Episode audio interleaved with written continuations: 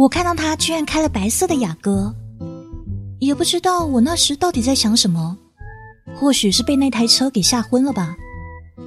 我居然完全没有反抗，就乖乖的上了车，还自动系上安全带。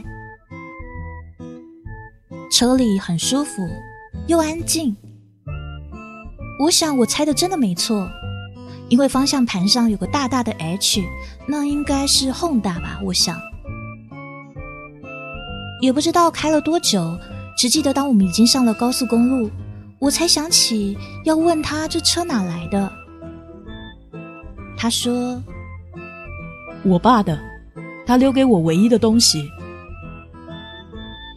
我只记得他在我问完话以后的五分钟，才回答了这一句。之后啊，我们就安安静静的往中正机场前去，连我弟都没有废话一句。我忘了说个重点，在我们上车后，他用很严厉的眼神以及言辞告诉我跟嘉伟：“这是我第一次载人哦，也还没有驾照，所以想打电话加保的话，请在两分钟之内告诉我，不然车子上了路就没有公共电话给你们打了。”那两分钟，我并没有说任何一句话，也没有打电话要求加保，我只是把安全带系得更紧，而且。发了一个誓，从今以后，如果我赵新慧再坐上黎汉聪的车，那他的车会在我下车以后爆炸。他的车，我想是爆炸不了了。爸妈从香港回台湾以后，我记得有一个星期日，我去补习，那天好死不死下了场大雨，大的实在受不了，大的我那天完全没了淑女形象。那天很倒霉，记得我是早上九点半的补习课，早早就从家里出门了，因为那天要考试嘛，我打算到补习班再 K 一下书。可能是因为前个晚上念的太晚，所以那天搭公车的时候，我精神状态不太好，居然搭错车。更惨的是，我还在那台搭错的公车上睡着了。等我醒过来的时候，看了一下窗外。还觉得很纳闷，咦，怎么没有看到台北车站？而呈现在我眼前的景致，居然是圆山大饭店。我匆忙间背起书包下车，赶紧搭另一部公车回补习班。等车时，我看了一下时间，到补习班刚好可以赶上考试。我在心里这么打算着，手在书包里摸索着。啊！我的钱包呢？我的钱包在哪？完了完了，八成是我刚刚掉在公车上了。天哪！我现在在哪都不知道啊，身上又没钱，人生地不熟。这时我的脑子里是一片混乱和焦躁。我马上问一下旁边的路人：“请问一下，这边是哪呀？”是林啊。那个人纳闷的回答我。哈，士林？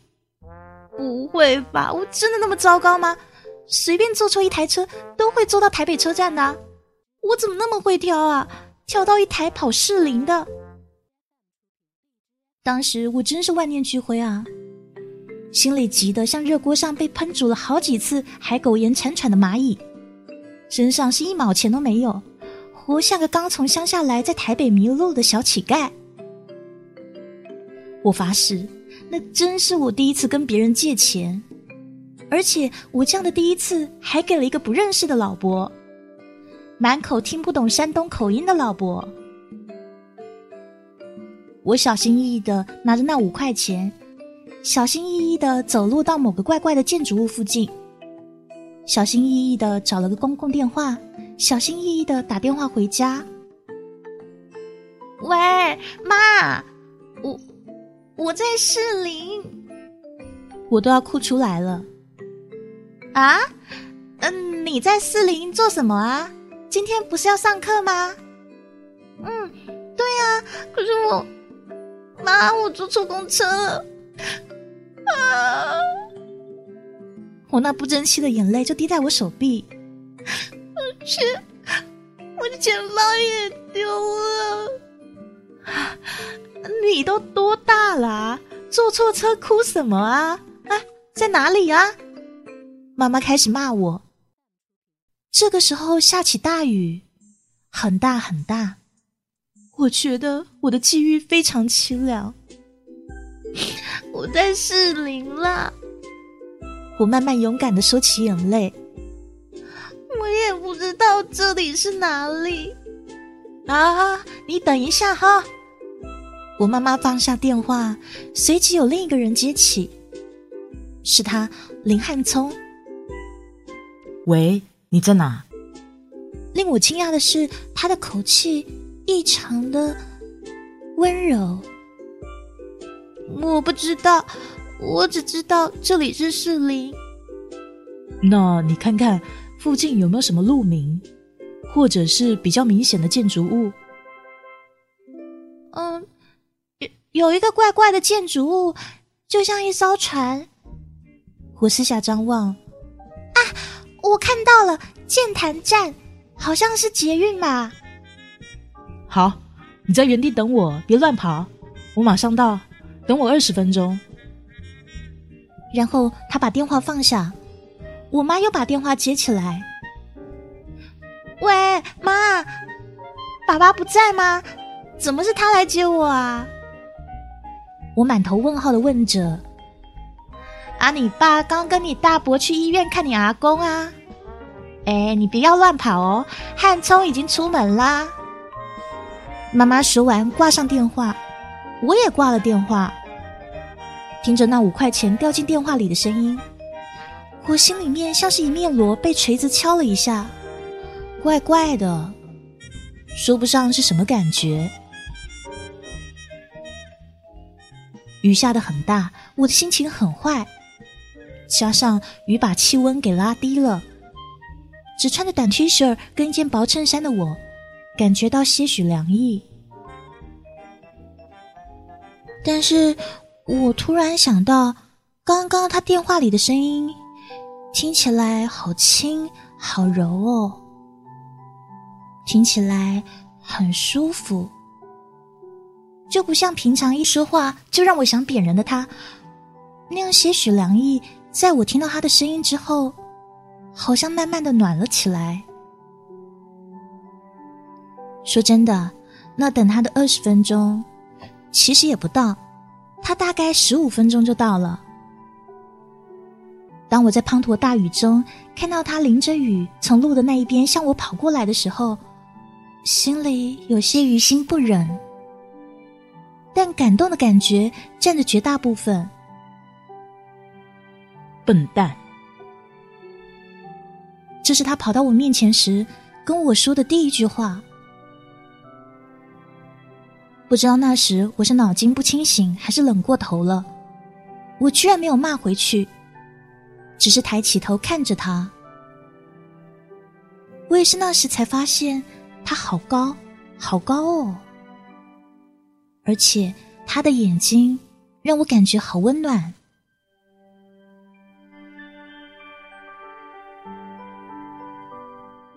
那是我第二次坐他的白色雅阁。而且那天下午补习班下课以后，我第三次坐了他的车。他的车一样好好的，没有爆炸。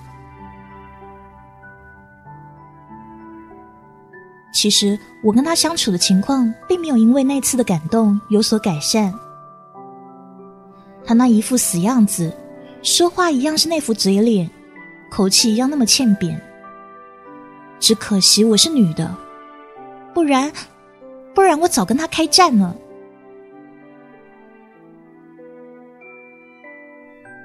渐渐的，天气转凉，时间过得很快。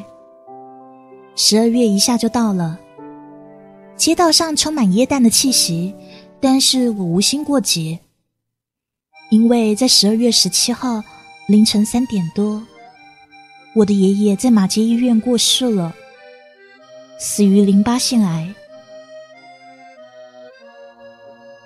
我向学校请了三天的丧假，向补习班也请了一个礼拜，在家帮爸爸料理爷爷的后事。其实，那是我第一次看到爸爸哭。就在他给爷爷烧香的时候，我还记得那天在医院里，爸爸妈妈在太平梯里面着西方而跪，一跪就跪了三个钟头。从爷爷被送进加护病房开始，爸爸就整天整天的守在爷爷身边，直到天亮，才由妈妈接手。而他自己带着满身疲惫去上班。爷爷去世那一天，爸爸没有掉一滴眼泪，只见大伯跟三伯都哭得好伤心，好伤心。而我跟妈妈还有弟弟也抱头痛哭，就只有爸爸，他一个人站在医院长廊的尽头，抽起他已经戒了八年的烟。那天，当爸爸在医院里打电话回家给妈妈的时候，是晚上十点半，异常的冷。林汉聪开车载着我、妈妈还有我弟到医院去。而那天，林汉聪加油站还有班，所以当他载我们到医院后，随即到加油站去上班了。但是让我莫名其妙的是。我在医院里的时候，竟从窗户看到他的车就停在路边。为什么我确定那是他的车呢？因为啊，他的车牌超级好记的，五四三八。我走下楼去，慢慢向他的车子靠近，想看看他到底在干嘛，为什么没有去上班呢？我看到他坐在车里。拿着张纸在上面画着，而且那是一个女孩子的画像，长长的头发，圆滚滚的大眼睛，太阳眼镜戴在鼻头上。其实我挺纳闷的，而且令我纳闷的还不止一点而已。第一，我第一次知道他会画画，而且还画的很好。第二，他干嘛不上班，在这画画干嘛？第三，我在想，他到底在画谁呢？第四，他异常的专心，连我已经站在他旁边，他都没发现。喂，你干嘛？我突然恶作剧的喊了一声。啊，忘了，还有第五。他好像在掉眼泪。你干嘛？吓死人了！他把头别向一边，手在脸上擦拭着，并且很快收起那张画。你干嘛？你不是要去上班吗？我请假。干嘛请假？大夜班不是薪水比较多？薪水又不是我的。他还是没有回过头来，他的手忙着收拾那张画。啊，薪水不是你的，那干嘛还做啊？我只是帮朋友代班呐。他收拾好那张画，若无其事坐在车里。喂，问你一个问题好不好啊？我把身子趴在车上，他回过头来看我。很害怕的眼神，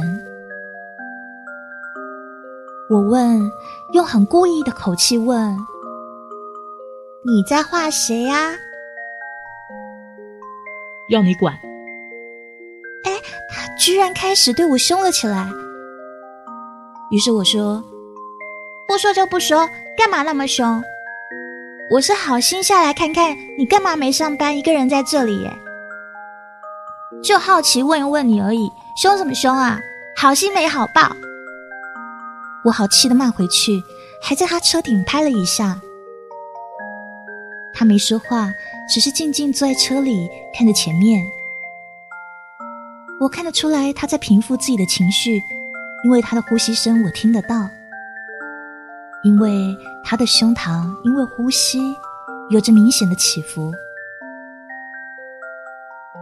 也不知道怎么回事，我居然一句话再也骂不出来，就只是站在车门边看他的表情，再瞄一瞄那张他没有盖好的画，心里想着：我该怎么打破这奇怪的气氛呢？其实我那天的情绪是很低落的，因为看到爷爷这样，再加上爸妈，还有亲戚朋友们都那么难过，我的心情当然也非常差，脾气也不好控制。而且林汉冲这家伙又那么不懂得在女人心情不好的时候别踩高姿态，所以他当然成为我迁怒的物件。但是他那天着实让我吓了一跳，因为他不但没有跟我吵，反而下车挺直身子站在我面前。他跟我说：“对不起，我忘了你因为你爷爷的事情而……抱歉。”我那时的表情怎么样？我当然是一句话也说不出，很惊讶的站在那，就像是被鬼吓到一样。许久无法动弹。林汉聪从车上拿出那张画，摊开在我面前说：“你可以开始问了，我尽量回答你。”这个时候吹来一阵风，一片树叶打在我脸上，痛，很痛，但我却没有去摸我的脸，因为他的声音。那是我第一次跟他面对面时，听到他用那么温和的语气跟我说话。而且让我更难忘的是他那一双眼睛，悠悠的、很深邃的看向我的眼睛。对不起哦，我也不应该对你那么凶。我低下头向他道歉。不知道我跟他在那站了多久，我只记得我们好一下没有说话。夜半的中山北路还有些喧嚣尘闹，身边几台机车呼啸而过，卷起的风吹乱我的头发。我双手捧在胸前，跟他之间的氛围充斥着尴尬的味道。你不问吗？他打破沉默，放下那张画，稍稍弯下身子问我。我抬头，眼光四下游移着。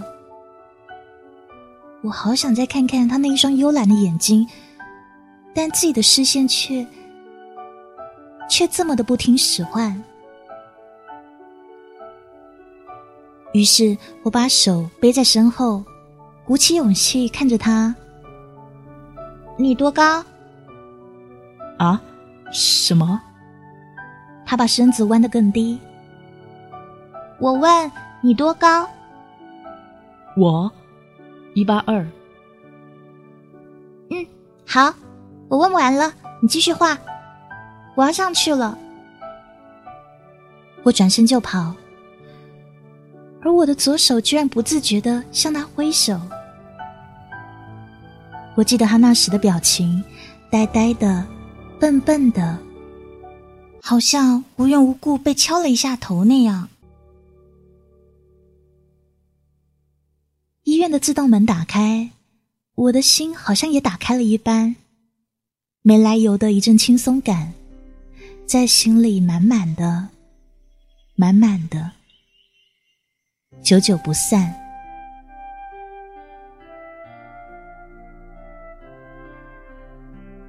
没多久，爷爷走了。医院的长廊上回荡着大伯与三伯的哭声。妈妈掩着面站在爸爸身后，弟弟坐在椅子上大喊着“阿公，阿公”。我抚着弟弟的头，靠在墙上哭了起来。不知道林汉聪什么时候站在我身后的。他递了一包面纸给我在我肩膀上轻拍两下然后走向我爸妈递面纸给他们。是的那一刻我又发了一个誓。如果林汉从以后都这么跟我相处我赵新会一定也同等对待。我不知道他为什么没去上班也不明白他为什么把车就停在医院外面。大概是他跟我的家人一样，心情不好吧。一九九七年的耶诞节，是我最难过的耶诞节。唯一让我觉得有些意义的是，我跟他的相处却比之前好了很多。他不再用那种讨人厌的口吻说话了，而且语气也轻了很多。虽然说出来的话都一样，但感觉就差很多。